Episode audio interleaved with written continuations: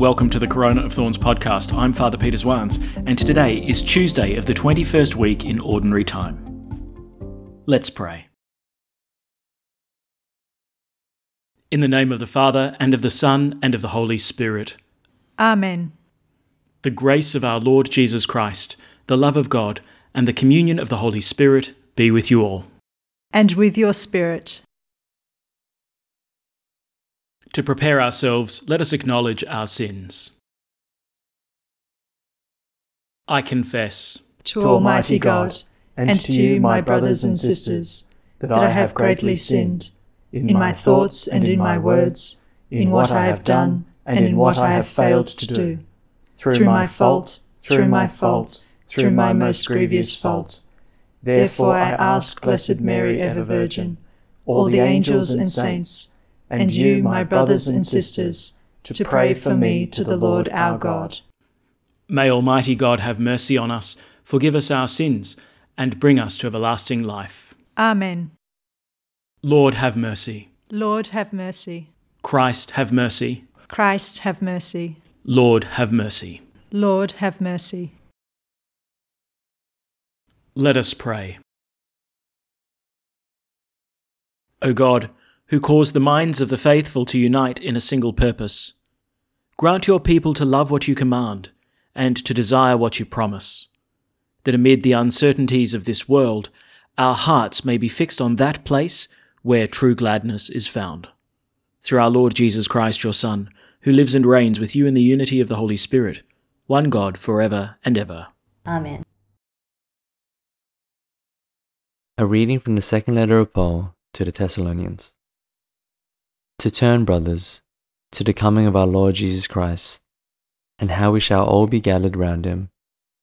Please do not get excited too soon, or alarmed by any prediction or rumor, or any letter claiming to come from us, implying that the day of the Lord has already arrived. Never let anyone deceive you in this way. Through the good news that we brought, God called you to this so that you should share the glory of your Lord Jesus Christ. Stand firm then, brothers, and keep the traditions that we taught you, whether by word of mouth or by letter. May our Lord Jesus Christ Himself and God our Father, who has given us His love, and through His grace, such inexhaustible comfort and such sure hope, comfort you and strengthen you in everything good that you do or say. The word of the Lord. Thanks be to God. The Lord comes to judge the earth. The Lord comes to judge the earth. Proclaim to the nations, God is King. The world he made firm in its place. He will judge the peoples in fairness. The Lord comes to judge the earth. Let the heavens rejoice and the earth be glad. Let the sea and all within it thunder praise. Let the land and all it bears rejoice. All the trees of the wood shout for joy. At the presence of the Lord, for he comes. He comes to rule the earth. The Lord comes to judge the earth. With justice he will rule the world. He will judge the peoples with his truth. The Lord comes to judge the earth. Alleluia, Alleluia. The Word of God is living and active.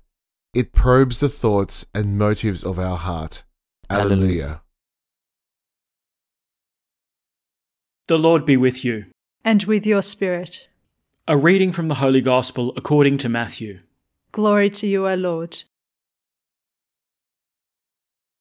Jesus said, Alas for you, scribes and Pharisees, you hypocrites! You who pay your tithe of mint and dill and cumin, and have neglected the weightier matters of the law, justice, mercy, good faith. These you should have practiced, without neglecting the others, you blind guides, straining out gnats and swallowing camels.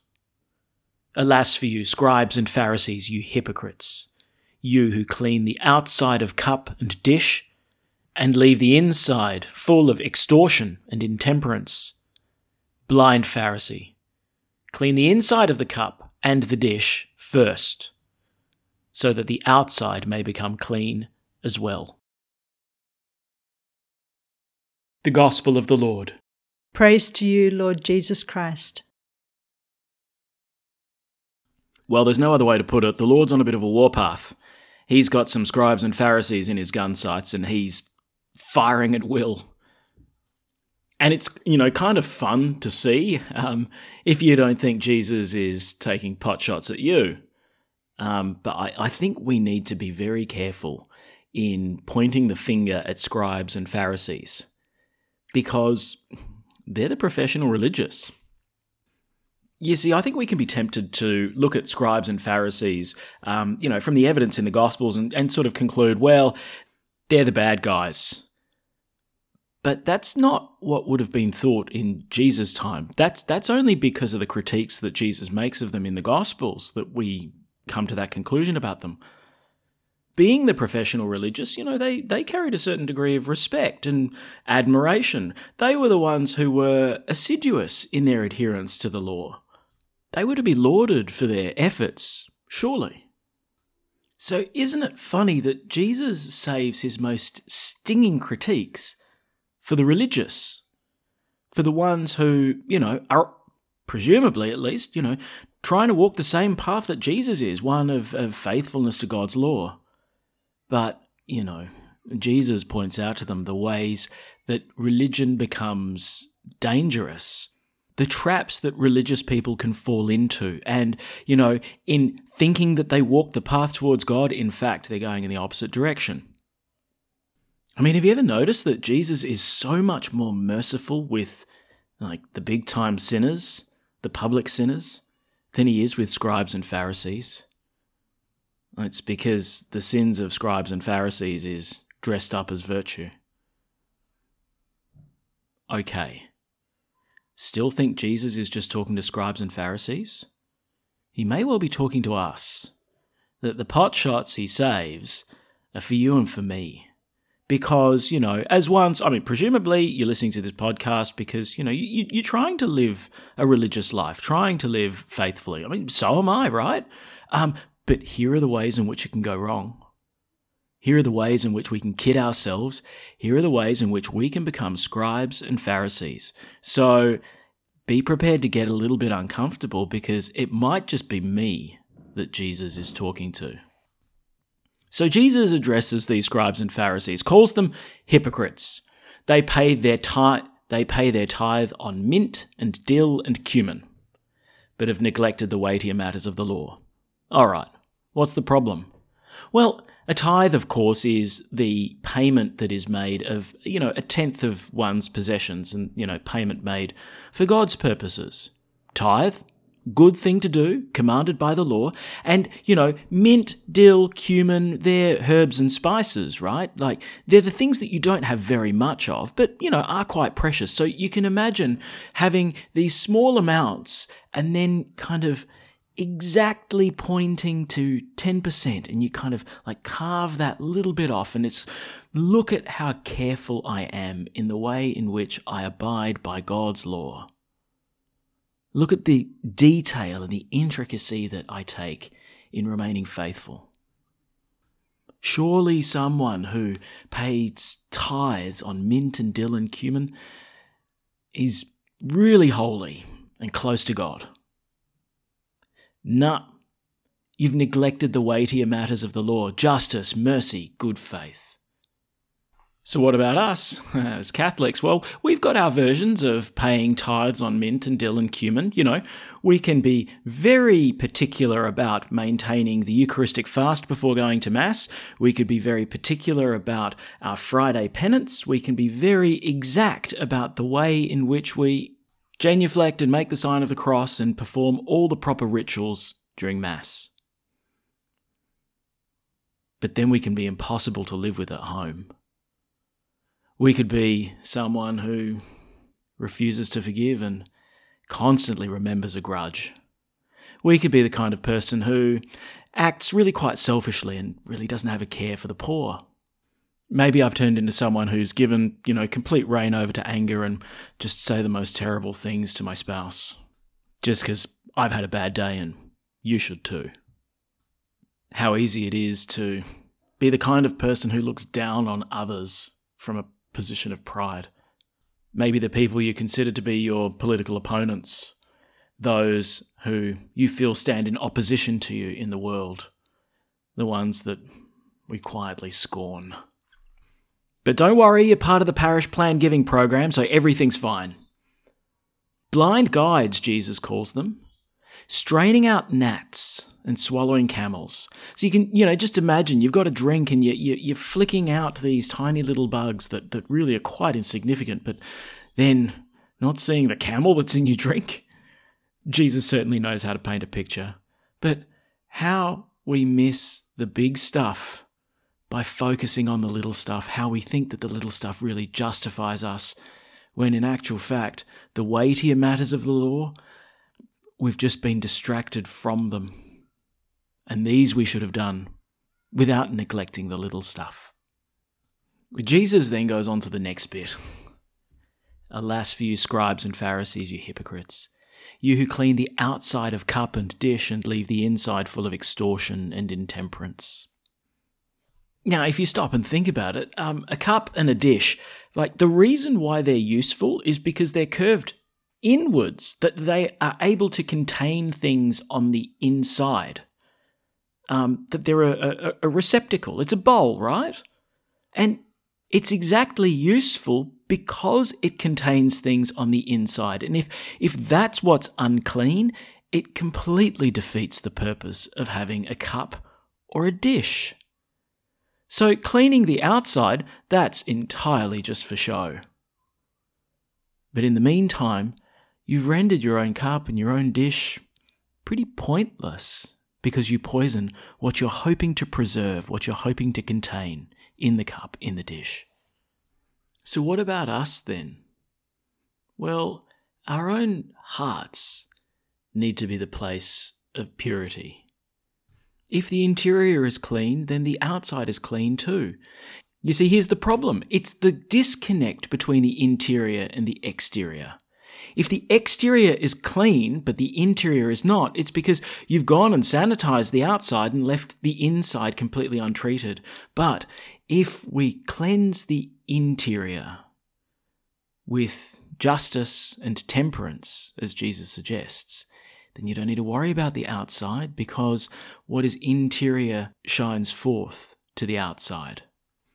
If your interior is clean, you don't have to worry about what things look like on the outside. It's clear, it's evident. And this is exactly the problem of hypocrisy. You see, we all suffer from weaknesses, and we all betray our own ideals. But a hypocrite is someone who rests content in betraying one's own ideals. You put on airs and graces on the outside in order to conceal the truth on the inside. That's hypocrisy. We all fall. We all struggle. We all fall short. But have we given up? Have we consigned ourselves to the interior impurity and, and just given up in trying to clean? That makes us blind. You see, we're all sinners, but not all sinners are hypocrites. Jesus freely acknowledges that the interior of the cup or the dish needs cleaning. But if all you ever do is clean the outside, there's the problem. Today's gospel and tomorrow's are going to leave us a little bit squirmy. But the reason why is because Jesus is pointing out the dangers in this game of religion. Because we can be blind, and it's a great mercy for Jesus to open our eyes and to help us see when our own self righteousness is masking our journey away from God.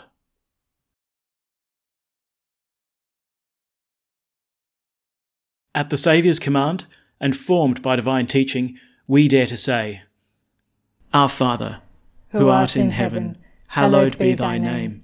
Thy kingdom come, thy will be done, on earth as it is in heaven. Give us this day our daily bread, and forgive us our trespasses, as we forgive those who trespass against us. And lead us not into temptation, but deliver us from evil. Deliver us, Lord, we pray, from every evil graciously grant peace in our days, that by the help of your mercy we may be always free from sin and safe from all distress, as we await the blessed hope and the coming of our Saviour, Jesus Christ. For the kingdom, the power, and the glory are yours, now and forever. Let us welcome Christ into our hearts with an act of spiritual communion. My Jesus, I believe that you are present in the most holy sacrament. I love you above all things and I desire to receive you into my soul. Since I cannot at this moment receive you sacramentally, come at least spiritually into my heart. I embrace you as if you were already there and unite myself wholly to you. Never permit me to be separated from you. Amen. The Lord be with you. And with your spirit. May Almighty God bless you the Father, and the Son, and the Holy Spirit. Amen. Go in peace. Thanks be to God. And we finish by praying Pope Francis's prayer to Mary during the coronavirus pandemic. O Mary, you shine continuously on our journey as a sign of salvation and hope. We entrust ourselves to you, health of the sick at the foot of the cross, you participated in Jesus' pain with steadfast faith. You, salvation of the Roman people, know what we need. We are certain that you will provide, so that as you did in Cana of Galilee, joy and feasting might return after this moment of trial. Help us, Mother of Divine Love, to conform ourselves to the Father's will and to do what Jesus tells us. He who took our sufferings upon himself and bore our sorrows to bring us through the cross to the joy of the resurrection. Amen. We seek refuge under your protection, O Holy Mother of God. Do not despise our pleas, we who are put to the test, and deliver us from every danger, O glorious and blessed Virgin. Amen. Thanks for praying with us, and may God bless you abundantly, so that this day may give glory to God the Father.